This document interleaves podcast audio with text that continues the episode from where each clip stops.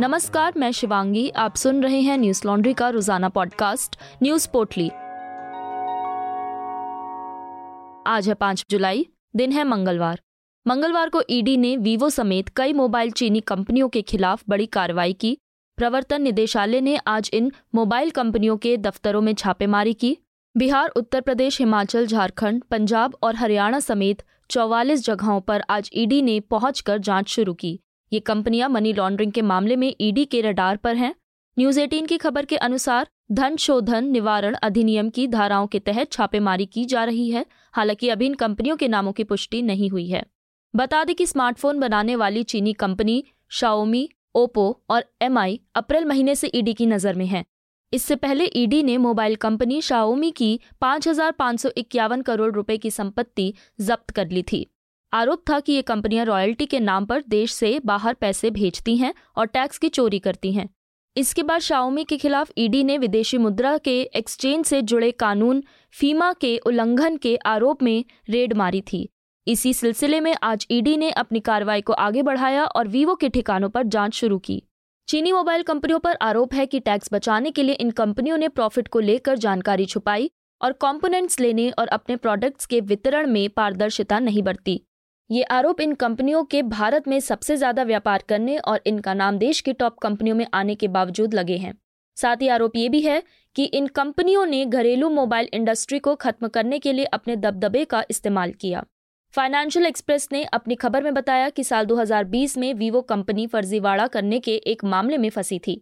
Meerut police ने Vivo के खिलाफ देश भर में एक ही आईएमईआई नंबर के तेरह हज़ार पाँच सौ फ़ोन चलाने का मामला दर्ज किया था। सभी मोबाइल फोनों पर इंटरनेशनल मोबाइल इक्विपमेंट आइडेंटिटी या I M E I number होता है। ये नंबर हर मोबाइल के लिए अलग होना चाहिए, जबकि साल 2020 के इस मामले में वीवो पर आरोप था कि कंपनी ने देश भर में एक ही आईएमईआई नंबर के तेरह हज़ार पाँच सौ फ़ोन जारी किए थे।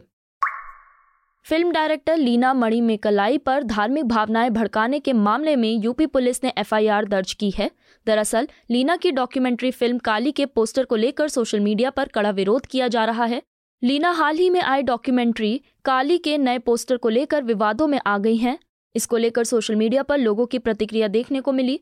लोगों का कहना है कि काली के पोस्टर ने धार्मिक भावनाओं को आहत किया है। इस फ़िल्म के पोस्टर को लेकर लीना को सोशल मीडिया पर लगातार ट्रोल किया जा रहा है। गौरतलब है कि फ़िल्म के एक पोस्टर में हिंदू देवी काली को सिगरेट पीते हुए दिखाया गया है, जिसके बाद से ये सारा विवाद शुरू हुआ।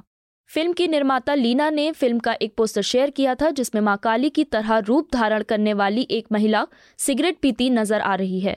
अभिनेत्री के एक हाथ में त्रिशूल है, वहीं दूसरे हाथ में एल कम्युनिटी का झंडा भी नज़र आ रहा है। अब यूपी पुलिस ने लीना के खिलाफ आपराधिक साजिश पूजा स्थल पर अपराध, जानबूझकर धार्मिक भावनाओं को आहत करने के इरादे से अशांति का माहौल बनाने को लेकर मामला दर्ज किया है।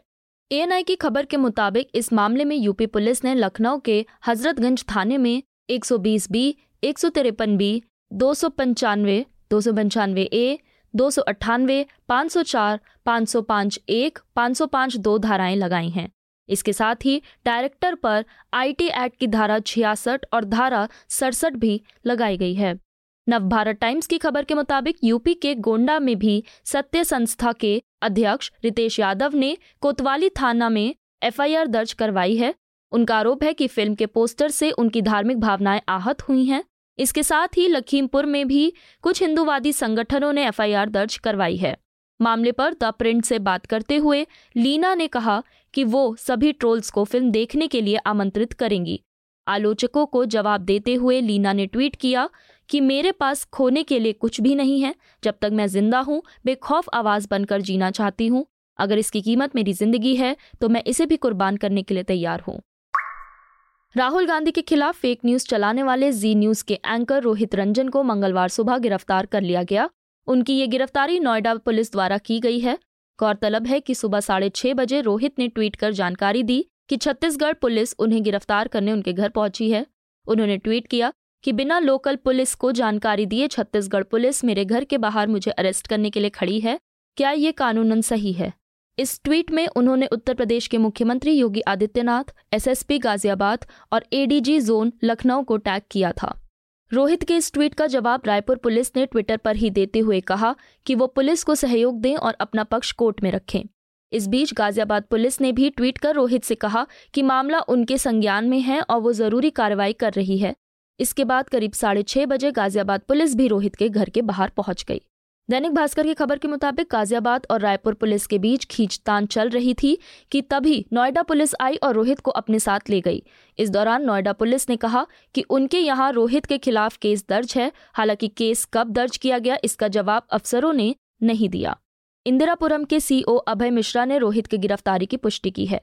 बता दें कि हाल ही में एंकर रोहित रंजन ने जी न्यूज़ के प्राइम टाइम शो, डीएनए में कांग्रेस नेता राहुल गांधी के बयान को तोड़ मरोड़ कर दिखाया था। इस पर कांग्रेस का कहना है कि फेक न्यूज़ से राहुल गांधी की छवि धूमिल हुई है। इस मामले में छत्तीसगढ़ में एक एफआईआर भी दर्ज की गई। इसके बाद नोएडा स्थित जी न्यूज़ के दफ्तर के बाहर कांग्रेस कार्यकर्ताओं ने प्रदर्शन किया। प्रदर्शन करने और पुतला फूकने के आरोप में 19 कांग्रेस कार्यकर्ताओं की गिरफ्तारी भी हुई। रोहित रंजन पर राजस्थान में भी इस बयान को लेकर मुकदमा दर्ज हुआ है। दो जुलाई को एक ट्वीट करते हुए रोहित ने शो के दौरान राहुल गांधी के बयान को गलत ढंग से दिखाने के मामले में माफ़ी मांगी थी। उन्होंने ट्वीट कर लिखा था कि कल हमारे शो डीएनए में राहुल गांधी का बयान उदयपुर की घटना से जोड़कर गलत संदर्भ में चलाया गया था, ये एक मानवीय भूल थी, जिसके लिए हमारी टीम क्षमा प्रार्थी है, हम इसके लिए खेत जताते हैं। नुपुर शर्मा की याचिका पर सुनवाई के दौरान सुप्रीम कोर्ट के जजों जस्टिस सूर्यकांत और जस्टिस जे बी पारदीवाला की टिप्पणियों को लेकर विवाद जारी है। सुप्रीम कोर्ट के खिलाफ अब देश के पंद्रह पूर्व जजों, अखिल भारतीय सेवा के सतहत्तर पूर्व अधिकारियों और 25 रिटायर्ड सैन्य अधिकारियों ने खत लिखकर विरोध दर्ज किया है। दरअसल याचिका पर सुनवाई के दौरान सुप्रीम कोर्ट ने कहा था कि नुपुर शर्मा की बेकाबू ज़ुबान ने पूरे देश को आग में झोंक दिया है। देश के वर्तमान हालात के लिए नुपुर का एक बयान अकेले जिम्मेदार है। सुप्रीम कोर्ट के इस बयान पर पूर्व जजों और ब्यूरोक्रेट्स के समूह ने खुला खत लिखा है। खत में कहा गया है कि देश की सबसे बड़ी अदालत ने लक्ष्मण रेखा लांघी है। ऐसी टिप्पणी करना दुर्भाग्यपूर्ण है। ये ऐसा दाग है जिसे मिटाया नहीं जा सकता। पत्र में ग्यारह बिंदुओं में अदालत से नाराज़गी ज़ाहिर की गई है। सुप्रीम कोर्ट की टिप्पणी को दुर्भाग्यपूर्ण और अनैतिक बताया गया है।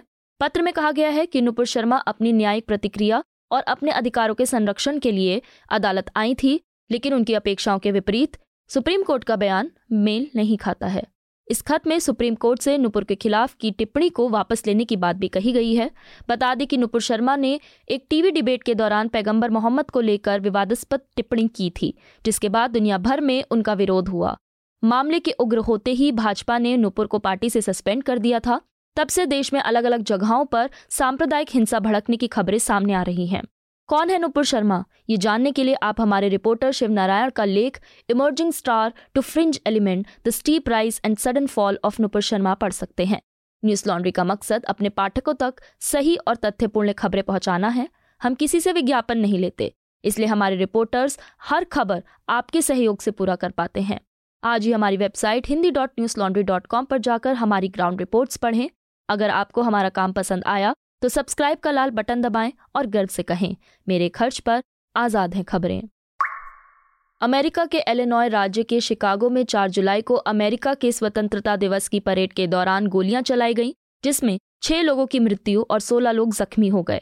जख्मी लोगों का अस्पताल में इलाज जारी है एनडीटीवी की रिपोर्ट के मुताबिक, एक बंदूकधारी एक दुकान की छत से परेड में शामिल लोगों पर गोलीबारी करने लगा। इसका एक वीडियो भी सोशल मीडिया पर वायरल हो रहा है, जिसमें फायरिंग के बाद डरे सहमे लोग इधर उधर भागते देखे जा सकते हैं।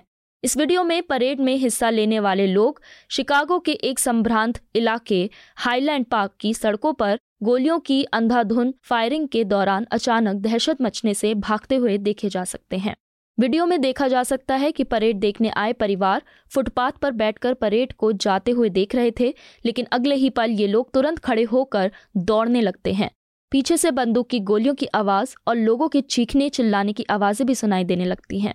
मीडिया रिपोर्ट्स के मुताबिक इस मामले में लेक काउंटी शेरिफ कार्यालय ने एक बयान भी जारी किया है। बयान में कहा गया कि गोलीबारी स्वतंत्रता दिवस परेड मार्ग के क्षेत्र में हुई है। लेक काउंटी शेरिफ के कार्यालय ने कहा है कि सोमवार को शिकागो के संभ्रांत उपनगर हाईलैंड पार्क में 4 जुलाई को परेड मार्ग पर गोलियाँ चली। मीडिया रिपोर्ट्स के मुताबिक इस घटना में कम से कम पाँच लोग मारे गए। गोली चलाने वाला अभी पुलिस की गिरफ्त से बाहर है।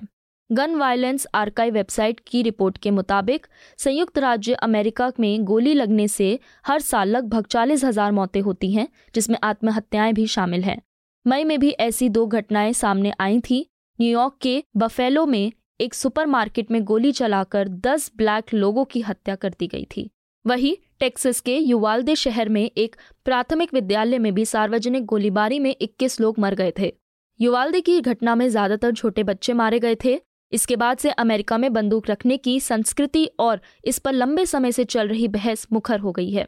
बता दें कि अमेरिका में बंदूक खरीदने और रखने के ढीले कानूनों के चलते देश में 30 करोड़ जनसंख्या से ज़्यादा के पास बंदूकें हैं।